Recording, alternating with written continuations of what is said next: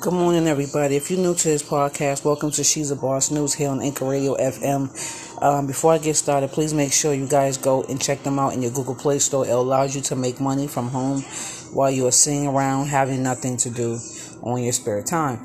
Um, so let's get into it, man. Um, there has been some um, very disturbing news that has been coming out about Jada Pinkett Smith. Uh, she has came out and spoke out about some very disturbing things that went on in her life um, in the past.